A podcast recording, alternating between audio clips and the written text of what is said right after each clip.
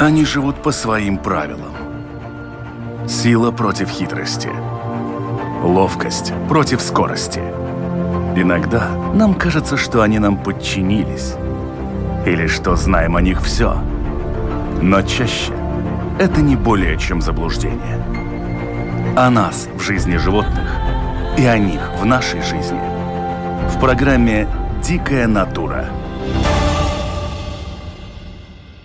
Пока люди на Земле ломают копья на тему, что же такое COVID-19, вирус, который продолжает косить человечество или чей-то хитроумный бизнес-план, спорить об истинном назначении вакцин, отслеживающих программ и прочих предлагаемых нам мерах, ученые обсуждают другое, и беспокоит их уже не нынешняя пандемия коронавируса, а то, что делать, чтобы подобное не повторилось вновь и их опасения более чем обоснованы. Вот об этих опасениях мы и поговорим сегодня. Это программа «Дикая натура». Меня зовут Дмитрий Шандро, а мой собеседник – декан факультета ветеринарии Латвийского сельскохозяйственного университета профессор Каспар Коваленко. Здравствуйте, Каспар. Здравствуйте. Прежде чем мы начнем говорить об опасениях и возможных методах предотвращения подобных нынешнему COVID-19 угроз, Предлагаю немного вернуться к истокам этого вируса и к его родственникам, которые уже неоднократно и с помпой сотрясали человечество. Еще весной, когда весь мир узнал о существовании на планете города Ухань, стало ясно одно. В мир человека ворвался новый вирус, мы к нему не готовы, и пришел он прямиком из дикой природы, так? Так, да. Ну, в природе у нас очень много вирусов, если смотреть. Для людей э, много вирусов очень опасно, конечно, но мы до сих пор не знаем, насколько и сколько таких вирусов есть в природе, в которых животных.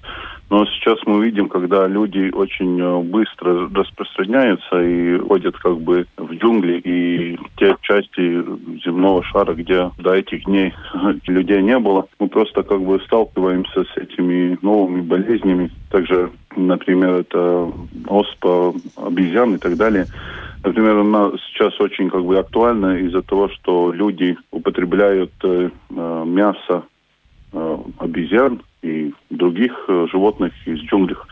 И таким образом они могут получить, да, такие ну, довольно опасные болезни, которые есть в этих э, частях мира.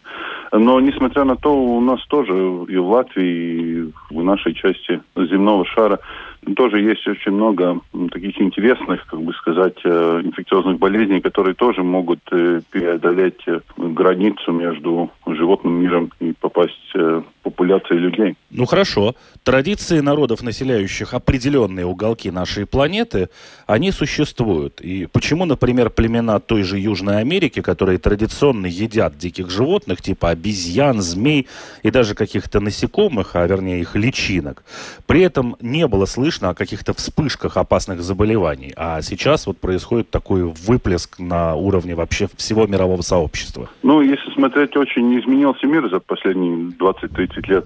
Мы очень быстро начали как бы размножаться, это одно, и другое, мы очень э, быстро э, путешествуем из одного уголка мира, мы можем попасть в другой за 12 часов или даже быстрее. И это как бы одна большая проблема. Ну, у нас тоже, что изменилось, э, методы, которые используются, чтобы найти этих вирусов или узнать, какой вирус попал в популяцию людей, эти методы стали намного доступнее. И я думаю, что это как бы главное, что есть такие методы, которые мы можем использовать для утверждения этих болезней. А, но главное это молекулярный метод, а, тот же самый ПЦР. Ну хорошо, да, с развитием технологий мы сделали, как говорится, наш мир меньше, экзотику вполне доступный при определенных да. финансовых тратах. Но что делать с теми людьми или с теми животными, которые являются, ну, условно эндемиками, да, какой-то территории. То есть угу. болезни у нас новые, как вы говорите, мы их обнаруживаем, все новые и новые, но ведь они обнаруживаются у тех видов, которые хорошо известны. Обезьяны жили в Южной Америке всегда, они продолжают угу. там жить, да. но при этом раньше каких-то вирусов не было, а сейчас они появляются у тех же самых обезьян. А, раньше те же вирусы были, только мы не знали, что они там есть. Чем больше мы ищем, тем больше мы находим. также и в других животных, также и в мышах, и других, не знаю, летучих мышах и так далее. А, просто научные работники сейчас едут э, в джунгли и ищут э, всякие э, инфекциозные болезни там. Когда-то мы тоже это делали, но, как я говорю, 20 лет назад у нас методов было меньше – сейчас многое изменилось, и быстрее мы можем узнать, что там есть главное. Насколько я понимаю, в принципе, в истории человечества большинство самых смертоносных болезней, таких как туберкулез, есть еще mm-hmm. целый перечень болезней, которые заканчиваются тоже на тот mm-hmm. же вирус Эбола, они все пришли к нам именно из-за контакта человека с природой. Mm-hmm, да. Ну, если смотреть на туберкулез, э, насчет туберкулеза, да, еще там много вопросов есть. Э, непонятно ли, э, не был ли человек как бы один из тех звенков цепи, который передал туберкулез обратно в животных. Ну, например, в коровы попал, наверное, из человека в корову и потом обратно из коровы может попасть в человека. Но если смотреть, ну да, ну, тот же самый туберкулез, он, да, есть и в э, грызунах, э, в Африке, например. Да, много, очень много таких болезней есть и будут еще. Это уже понятно, и просто ну, мир изменился, нас очень много, и мы, как бы, чтобы получить протеин из э, животного мира, мы, ну, много, многие люди должны идти в джунгли искать э, пищу там. Ну, если мы смотрим, что делать на, на этот счет, тогда, наверное, надо выращивать, например, свиней или птиц в фермах, в которых э, та же самая биобезопасность э, на очень высоком уровне. В той же самой Африке это тоже можно сделать, но на этот момент э, там много других проблем. Денег нету для вакцинации людей э, и для таких, ну, как бы нормальных для нас э, гигиенических э, норм. И если смотреть в историю, тогда, ну, большинство, я думаю, что две трети ну да, где-то 75% этих инфекциозных болезней, которые э, были как большие такие пандемии, они произошли из животного мира, да, это, это факт. Интересно, что в мире животных человечество постоянно борется с так называемыми инвазивными видами. И речь идет не только о том, что они отбирают пищу или какие-то насиженные уголки у местных видов, но и Проблема в том, что они приходят в эти самые уголки со своими болезнями, с которыми местные виды совершенно незнакомы, и они к ним совершенно не готовы. Можем ли мы говорить, что вот эта туристическая отрасль на планете Земля в наше время, это, по сути, мы помогаем таким же образом привозить какие-то болячки из каких-то отдаленных уголков планеты, которые там известны, тем же туземцам, не знаю, или пигмеям, которые испокон веков вынуждены добывать себе этот белок, э, это мясо из тех видов животных, которые им доступны. Но когда туда приезжает какой-нибудь зажиточный менеджер или банкир с Уолл-стрит, которому тоже хочется отведать обезьянки, но не потому, что он голоден, а потому что интересно, что mm-hmm. вот как раз именно здесь и начинается вот это открытие этого ящика Пандоры. Ну да, мы все время как бы ищем что-то экзотическое. И летим в Африку, летим в, э, в Южную Азию, а там возможностей чего-то получить очень много. Uh, да, я, я думаю, это главная проблема, что просто, ну, как бы белый человек, если так сказать, или человек из, не из той среды, где эта болезнь есть уже, если прилетает туда и начинает, uh, как бы, искать что-то экзотическое, он и, и найдет что-то экзотическое. Либо это будет э, экзотический вкус, или это будет экзотическая болезнь какая-то. Э, но да, и в то же самое время у нас э, торговля тоже, ну, между странами Европы и, например, Южной Америки тоже, ну, активно идет. И то же самое мясо, например, говядина, она прилетает из Южной Америки, но мы не знаем, что в этом мясе может быть. А, мы, конечно, исследуем, вот есть э, уже знакомые болезни, которые мы ищем. Там есть такая болезнь, которая как бы а, опасна для наших э, большого рогатого скота. Но те болезни, которые как бы опасны для людей, мы не очень-то смотрим, есть ли они там или нету. И также фрукты тоже. У нас фрукты в Латвию, например, попадают из всего мира. А там летучие мыши тоже могут э, ну, оставить э, свои болезни на тех же фруктах и ягодах и так далее. Так или иначе, когда мы живем бок о бок с какими-то животными, это, например, те же домашние традиционные животные, тот же крупный рогатый скот, о котором вы говорите, здесь плюс-минус. В нашей среде, я так понимаю, что сами вирусы, они уже каким-то образом устоялись, и ни мы особо не травмируем наших домашних любимцев, ни они не способны каким-то серьезным образом навредить нам. Ну, это как бомба замедленного действия это когда-то произойдет. И это происходит все время. Например, в Китае там э, из птиц э, в популяции людей попадает тот же самый грипп и так далее. Так что это как бы преодоление э, рубежа этих видов, это все время происходит. Но просто мы как бы э, не так э, тщательно смотрим на, на те животные, которые живут рядом с нами. Те же кошки, те же собаки, свиньи и так далее. У них есть свой как бы микробиом, но э, в то же время люди идут э, работать, например, в свиноферме, и там возможность получить что-то от свиней довольно большая, и получают люди.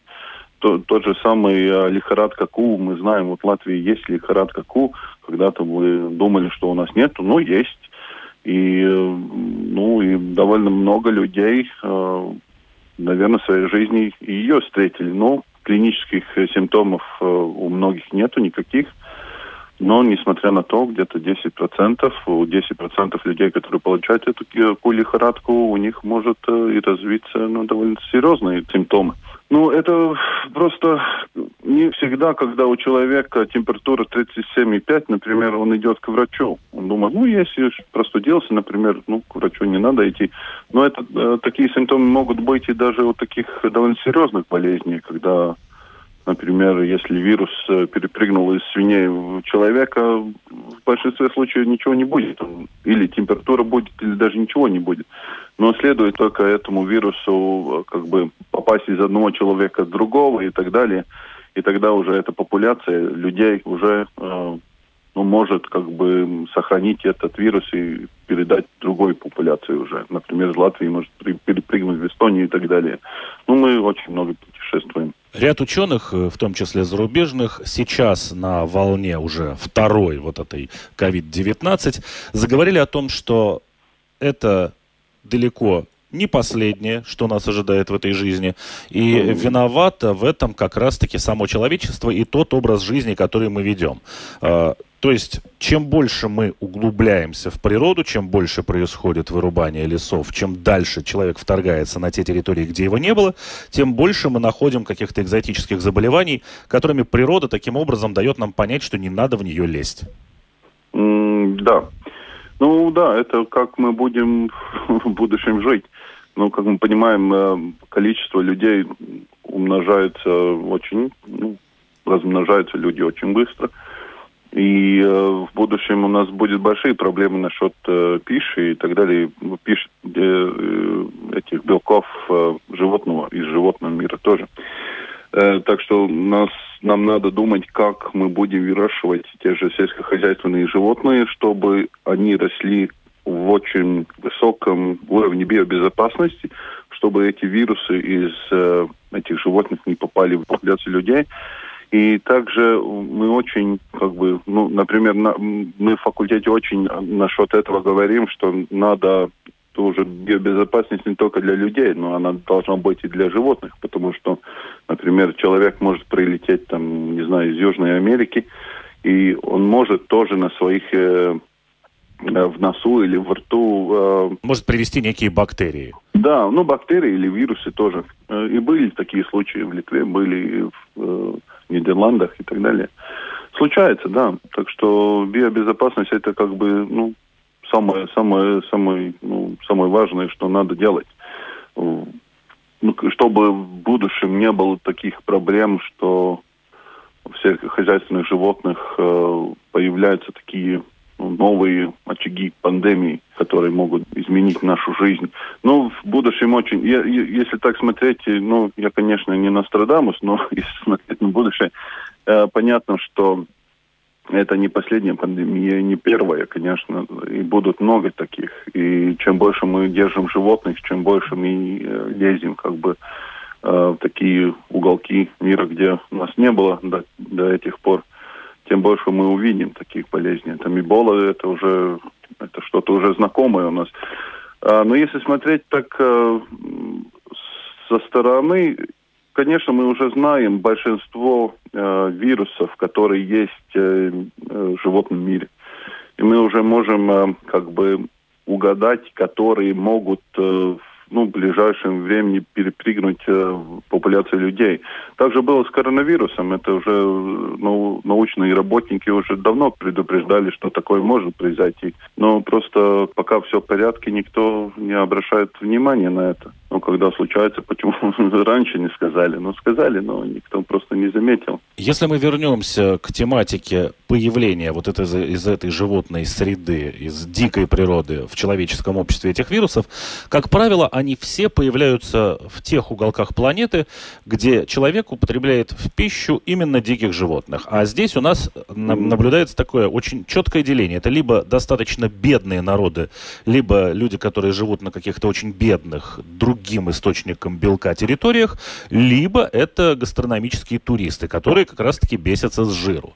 Что делать в этой ситуации? Каким образом? Понятно, что туристов, которые имеют деньги, образование и прочее, и это просто их досуг, с ними можно пытаться как-то договариваться. Ну, если это не mm-hmm. китайцы, которые там мистифицируют этих животных, которые едят э, какие-то отвары с э, рогом носорогов, им да, все равно, да. что их осталось там только двое, но главное, что это хорошо влияет на его потенцию, с его точки ну, зрения. Им, им так кажется, да. Да.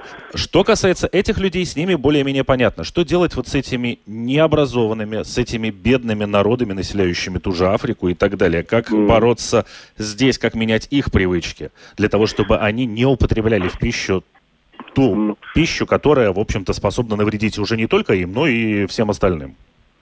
Я думаю, что главное это образование. Надо вкладываться в образование тех людей.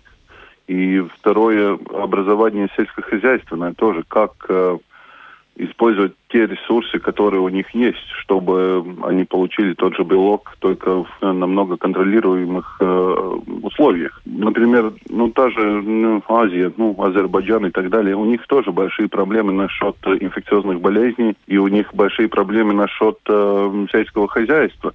Так что, например, даже там надо вкладывать деньги Евросоюзу, не знаю, Америке, все равно кому вкладывать деньги, чтобы э, сельскохозяйственная отрасль развивалась, и она была контролируема. Но я понимаю, что в Африке или тоже Южной Америке это на много лет вперед надо смотреть. Э, за 10 лет ничего не изменится, это понятно. Но вначале надо, главное, это образование, и потом, я думаю, многое изменится. Это гигиена. Э, это, если смотреть так на, на этих людей, там большая проблема. Они не понимают э, толк от гигиены. И почему, вот, почему я не могу там поймать летучую мышь и съесть ее там сырой или немножко коптить ее и потом съесть. А, они не понимают там, какие опасности могут от этого быть. Просто ну, там очень много мистики что есть. Там еще есть и злые духи, которые могут э, прислать болезнь, конечно. Им так кажется, конечно. И тем же образом, ну, ты можешь говорить им, что хочешь, но они же скажут, ну, вот э, тот злой дух прислал мне болезнь, не потому я заболел, а не из-за этого, что я сел там неделю обратно летучий мышь. Они не понимают связь этого. Но у нас есть половина образованной Европы, которая демонстративно ходит без тех же масок, нарушает все выдвинутые эпидемиологами какие-то рекомендации и говорит о том, что все это ерунда. Да, у нас тоже надо в образование вкладываться. Это, это понятно. Просто я думаю, что вся эта образовательная система, которая есть в Европе, она э, сейчас очень, очень ясно, понятно, что не хватает знаний людей насчет биологии. Ну, элементарной биологии, что такое вирус, что бактерия, что какая разница между этими микроорганизмами. И как-то вот кажется, этого не хватает. И вот только те люди, которые или работают в медицине, или ветеринарной медицине, или как-то связаны с биологией, а, с теми легче, но все равно в этой популяции тоже встречаются люди, которые тоже не понимают, что происходит. И просто очень много мистицизма у нас есть, и что до сих пор и в Европе, и в Африке, как говорю, уже очень, там очень много. И это, я думаю, главная проблема, что надо бороться с мистицизмом, да, и, да, и вкладываться в образование. Я думаю, это спасет мир в будущем. Сейчас а, даже общество людей, которые каким-то образом принимают решения и пытаются противостоять распространению коронавируса на планете Земля, разделились на два больших лагеря. Все они сошлись во мнении, что одним из самых больших источников опасности в этом смысле являются вот эти рынки экзотических животных не в живом виде, а как еда, которые, например, очень сильно распространены в том же Китае. И часть говорит о том, что нужно просто на корню вырубить все это дело и запретить подобные рынки. Вторая часть э, мирового сообщества, и в частности ученые и ветеринары, говорят о том, что этого делать категорически нельзя, потому что тогда торговля вот всем этим выйдет вообще из-под контроля, и ни о каких мерах биобезопасности мы mm. вообще говорить не можем. Ну да, здесь нету такого легкого решения. Если запретить, да, это пойдет под поле. И потом будет очень трудно. Это как в Южной Корее случилось с э, мясом собак. А оно тоже не считается как бы э, сельскохозяйственным животным собаки. И тем же образом нету контроля на мясо собак. И тем же образом очень много подпольных э, ферм собак есть и там гигиена очень-очень плохом состоянии. А, ну, я, если бы я, я так смотрел на эту проблему, так, с, ну, с, опять со стороны, э, запретить это было бы логично. Но в то же время надо думать, что дать на место этого. Э, либо это будет сельское хозяйство какое-то, или э, свиньи, или куры, или что-то такое. Но есть э, те люди, которые как бы привыкли к тому, что у них, ну, он знает, что он пойдет в лес, он найдет там э, летучую мышь или крысу какую-то, а он принесет обратно, и все будут рады в семье. Это просто как традиция, которую надо как-то медленно искоренять. Я не знаю другого ну, образа, как э, это сделать. Самое лучшее было бы запретить, ну, на этот момент. Но я понимаю, что это ничего не решит на сто лет вперед. Те же самые люди будут есть то же самое.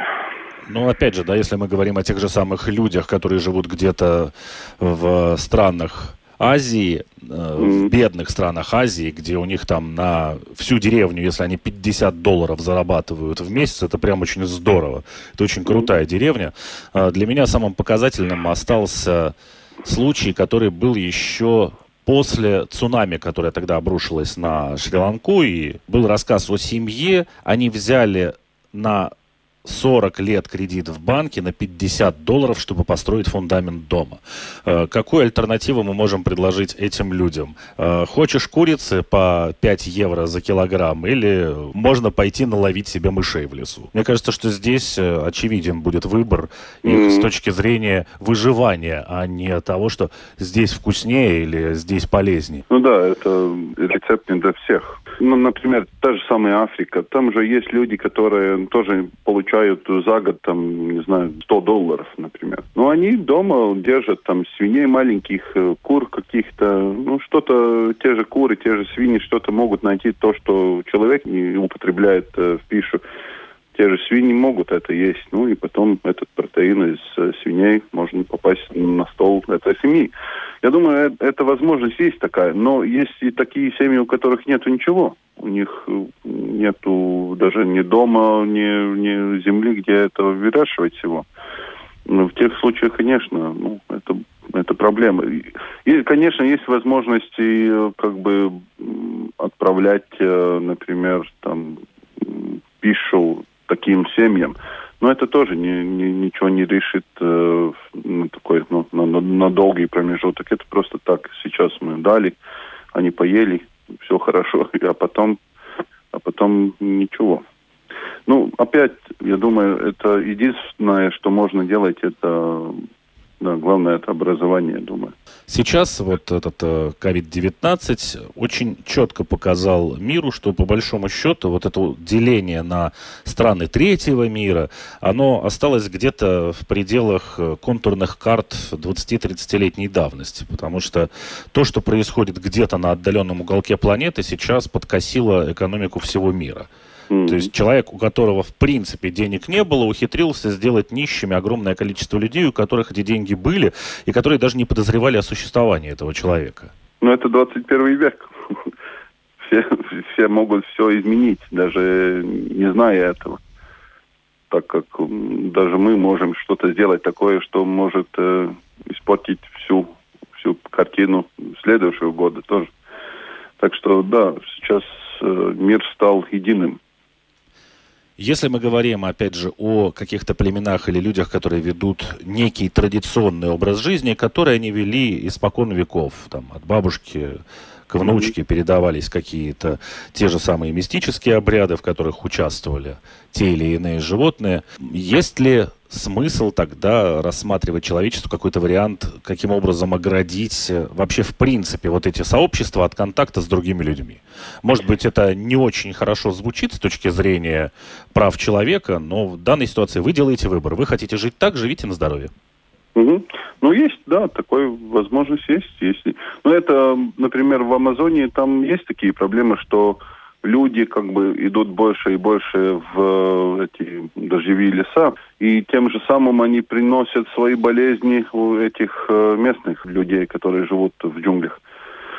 А, я думаю, что если те люди, которые ведут такой образ жизни, которые живут в джунглях или таких отдаленных местностей, они могут жить, если им все хорошо, они, конечно, могут есть те же самые летучие мыши, никаких проблем нету. Ну, проблема начинается, когда вот туристы из, э, не знаю, Латвии, например, уезжают в, не знаю, то же самое Китай и начинает что-то искать там, какую-то экзотику. И тогда он найдет эту экзотику. Ну и да, это просто когда как-то немножко надо эту сегрегацию понять, что те люди, которые живут в таких условиях, они могут там жить, они приспособлены для такой местности иммунитет у них уже другой. Но в то же время, если мы что-то отвезем им, им уже будет довольно сложнее, у них нет ни нормальной медицины, э, ни лекарств и так далее.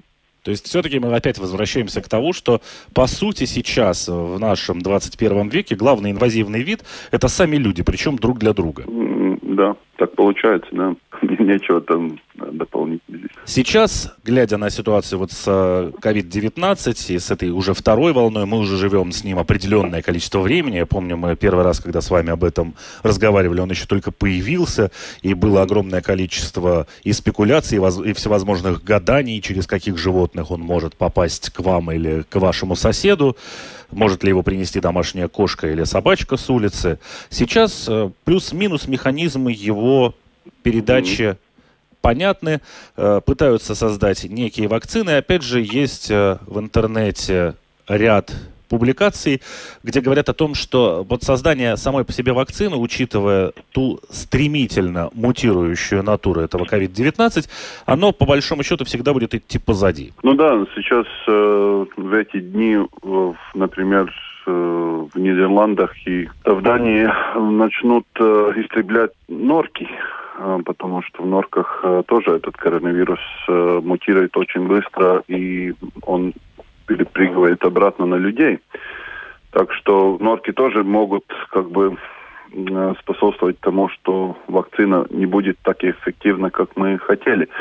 Из-за того, кажется, весь бизнес норок, э, я думаю, на год или на два остановится, и не знаю, ли возвратится после, после пандемии.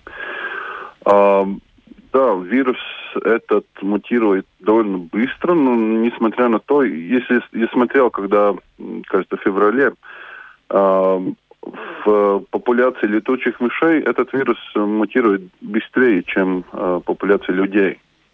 Э, наверное, там много объяснений этого может быть. Но я думаю, что вакцина будет, она будет эффективна, но вопрос будет только как долго. На год, на 7 месяцев, если хоть вакцина будет эффективна на, на полгода, это хватит, чтобы э, немножко гасить этот огонь, как бы сказать, или эту инфекцию. Но в будущем все может измениться. И так же, как с гриппом, каждый год у нас новая вакцина, и даже в начале сезона гриппа вакцина одна, а в конце сезона уже вирус, который э, циркулирует в популяции, уже другой.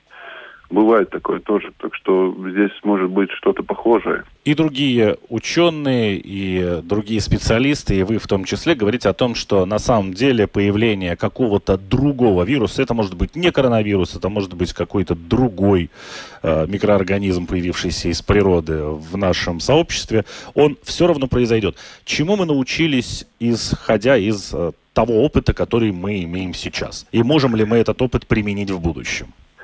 понятно одно. Люди не очень много думают головой. Это понятно. Не хватает э, понимания людей насчет инфекциозных болезней, как инфек инфекции распространяются, что, такое, э, что такое вирусы, бактерии и так далее. Э, если придет инфекция, которая убивает больше людей, чем коронавирус, мне кажется, я уже упоминал, есть такая респираторный э, репродуктивный синдром свиней, который вирус очень похож на коронавирус, он ну, недалекий родственник коронавируса. Там э, летальность побольше, а если такой вирус, как африканская чума свиней, там уже летальность где-то 99-100%. Если такой вирус придет, тогда, я думаю, очень трудно будет нам, если э, вид мышления останется такой же, как есть сейчас, что люди не доверяют э, тем же Э, правительством, не доверяют э, врачам и так далее. Я думаю, тогда, тогда это все дальше уже некуда будет. А как можно доверять, если условно тебе говорят, нужно носить маску? Ты идешь, покупаешь маску, а на этой маске выясняется, что она не способна защитить не то чтобы от вируса, а в общем-то и от пыли не очень. А кто-то просто заработал деньги на общей волне того, что mm. всем все нужно.